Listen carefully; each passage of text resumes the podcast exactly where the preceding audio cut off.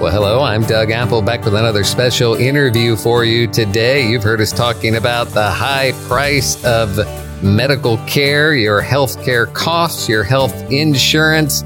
I've got a huge question. Why do the costs keep going up? Well, we have a man who's going to answer that question for us and also talk to us about how we can save money when it comes to that little health category in your personal budget. Mike Sharman. He is the legal counsel for Share Healthcare, our kind of our resident expert on such issues. You've been hearing the ads for Share Healthcare here on Wave 94. They bought a little airtime, but we're going to go into deeper into this subject. And uh, Mike, I read this uh, headline that says MIT expert calls for a total overhaul of the U.S. health insurance system. Well, probably nobody would care about a total overhaul if the price felt fine, but the price never feels fine. It seems like there's costs are going up. Uh, can you give us a little uh, education on what is behind the cost going up for healthcare, health insurance, the whole ball of wax, and then how can people save money? Well, thanks, Doug, for that invitation to explain all the ills of our uh, current U.S. economy. Yes, all of them, please. because it, it goes to everything. Too much government intervention, uh, too many monopolies and oligarchies, uh, no individual responsibility, and no corporate responsibility. I mean, it, and and then uh, government elected officials just wanting to please people who are saying, "Give us more, give us more, give mm-hmm. us more." So one, let's let's just think of the idea of uh, a monopoly is mono one, that one entity would have control over that entire industry. So we have monopolies geographically in healthcare. Some uh, hospital systems and some insurance entities may be the only practical solution in a particular area. So they don't have any price pressure. They charge what they want, and that's that. We have oligarchies uh, that a few entities control that entire market, which is true throughout the United States of healthcare systems. There are very few that control almost all the hospitals in the U.S. And then there are really very few insurance entities, uh, health insurance entities that control. So we have that problem of monopolies and oligarchies, which are the basically getting away from those is what brought people to the U.S. shores to, or the, the colonial shores and then the U.S. shores to begin with, is that Europe, because of its elitist um, structure and its class structure and its royal structure, was a system of oligarchies and monopoly. And because of the lack of freedom, that's what brought people here.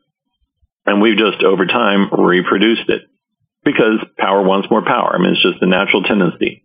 And unless the uh, people really do act and with their ballot and um, ask for individual freedom, individual responsibility, uh, then they're going to be getting more and more power concentration.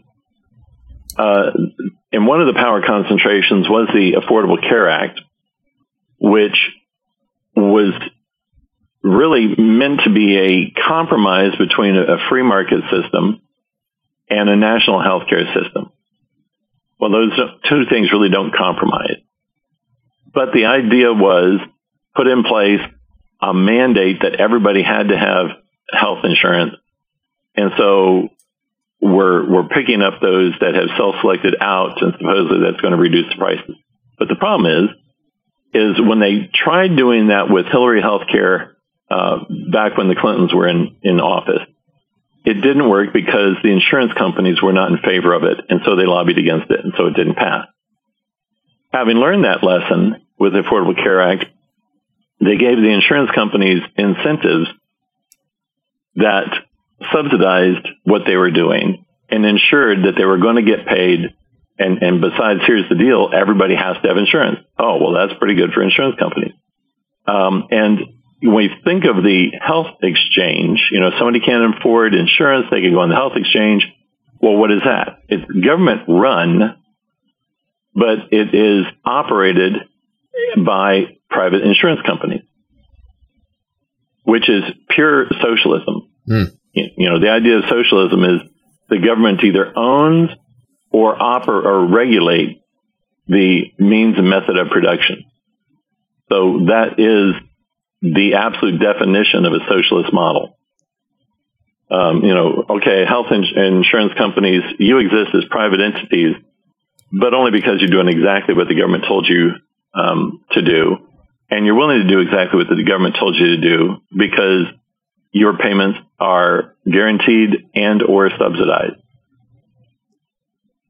So the article that you mentioned, the MIT expert calls for a total overhaul of the U.S. health insurance system, points out that 150 uh, million Americans are um, covered by private employee employer provided insurance.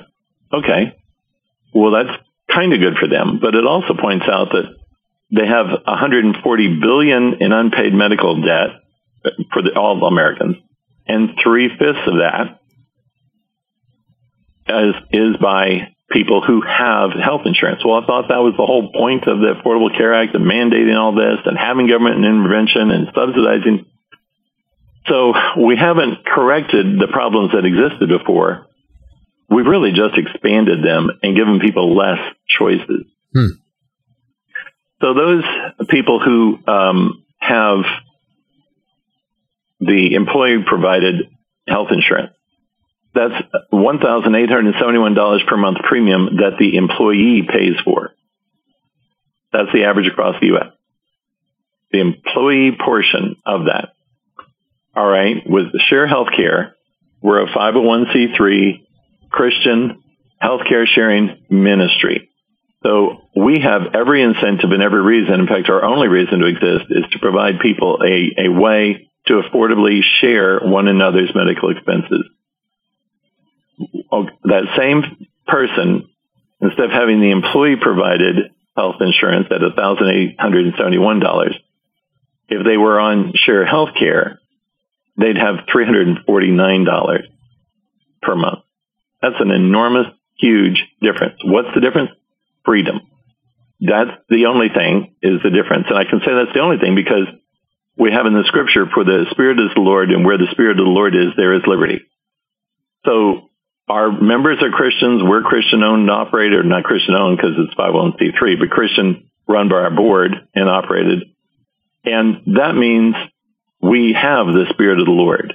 And when we realize we're working more in a uh, out of human effort, we pull back and say, okay, Holy Spirit, you start working again. Mm.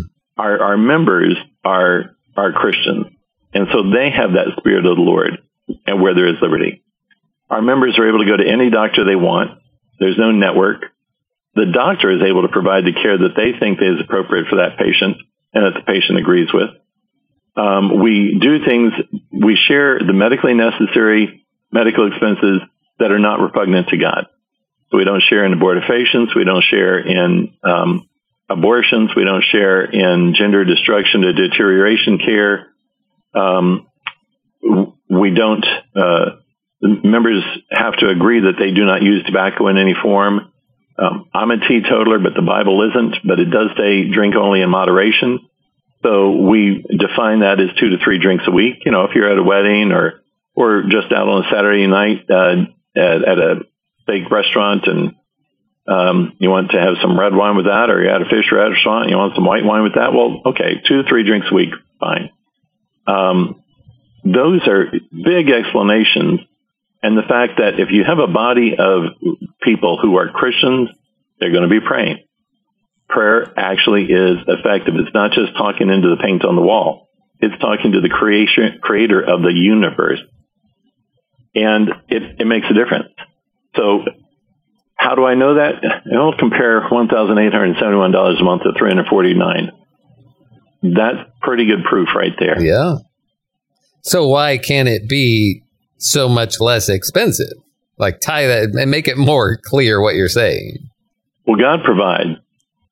You know, as, as Abraham found out, the Lord provides. He tells us that He's looking out for us.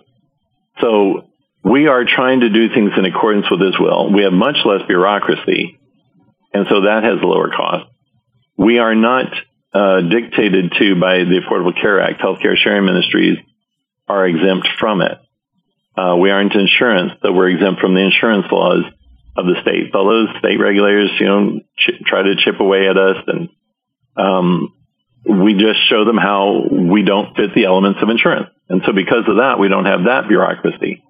Uh, this is it's in a digital form that we do this, but it's like passing the plate across the, the nation and across denominations. It's pretty simple. It's complex in the um, the intellectual property, let's say, that creates it and allows it to work, but it's very simple in it in its format. A, a person, if they're single, it's $149 per month. If they're a couple, it's $249. If they're a family of four, it's you know 349 and then $50 for each child after that. Everybody has a bank account. Every one of the members has a bank account in the same bank. That is the only bank in the nation that's been approved by the FDIC and the Federal Reserve to have these specifically designated healthcare sharing account. So when, and each person is, their, their money is coming in from their home bank account to their credit card or ACH, however they've decided they wanted to fund that bank account. So it goes in every month steadily. And then when there's a medical need, the button is pressed and the right amount of money goes from everybody's account into that member in needs account. And it goes from there to the provider and a check with their name. And we're able to call them up and say, you know, if, if we can send you your money faster than you've ever gotten in your life, how much will you give us as a discount? And so we're, we're getting discounts of, you know, in the 60s, 61 to 65%. And so that makes it less expensive. There's just in pretty much every way that you look at it, we have, um, we'll call it marketing advantages uh, that uh, the government doesn't have or insurance companies don't have uh, in terms of speed, flexibility, uh, consumer choice. And then also, remember I mentioned that thing about the third party payer was the the boogeyman, let's say, before the um, um, before the Affordable Care Act. Well, the third party payer in this situation is every one of the members because they're the ones that uh, are sharing the cost and they know it. And so, um, let's say there's a uh, a bill that you know that family can afford to pay without sending it in. Well, guess what? They they do. They they just just absorb those bills that they could afford to pay without sending it in. Nobody with an insurance uh, coverage is going to do that because that's a contract that they paid for. Here, this is essentially a co-op that people are a community of. And certainly if they need to send in that, that bill, then do, and it's shared. But many people do just choose not to. So in, in all ways, um, it, it's workable. It lends itself to being affordable. It's set up to be that way. Um, but you know, even if it wasn't, it's, it's what God would want us to do because we are pulling away from a corrupt system. How is it corrupt? It pays for things. The the government mandates pay for things, and the, many of the insurance companies are mandating that the policyholders pay for things that are abhorrent to God. And we just can't be a part of that. Well, Mike, talk about this a little bit. It's a little phrase you use. This is one reason that uh, a nonprofit healthcare sharing ministry like Share Healthcare can be so much less expensive. I'm going to just say it in four words. You can expound on it. More church, less illness. Yeah. Yes. Um, there's been studies. Well, I think the the oldest one that I've looked at is the 1978 one, uh, and there's studies from then until now that show that the more people go to church, the less illness they have. Um, the, that 1978 one I was mentioning looked at the relationship of blood pressure levels to church attendance. And they, they compared apples to apples and oranges to oranges within the people's other physical issues. You know, if somebody was obese, it was a, an obese non-church attender compared to a obese church attender, et cetera. Mm-hmm. Same with socioeconomic race, et cetera. And they found that there were lower blood pressures among frequent church attenders. Um, well, that makes sense. Christ had said, peace I leave with you, my peace I give to you. Uh, another one looked at the connection between church attendance, physical health, social support, and depression. Remember last time uh, we talked about the epidemic of loneliness. Mm-hmm. Well, this might have been one of the studies that that Surgeon General was looking at. it was found that the frequency of church attendance was found to be positively related to physical health, and frequent church attenders were about half as likely to be depressed. Well, we've had kind of a wave of depression recently, and remember, with COVID, many people who attended church stopped attending mm-hmm. and started watching uh, church on TV or listening to the radio. The interesting thing about that was the study found that not only did the people who listened to Christian radio and Christian TV have none of the positive aspects that church attending did, but it actually had a higher, those people had a higher incidence of depression. Hmm.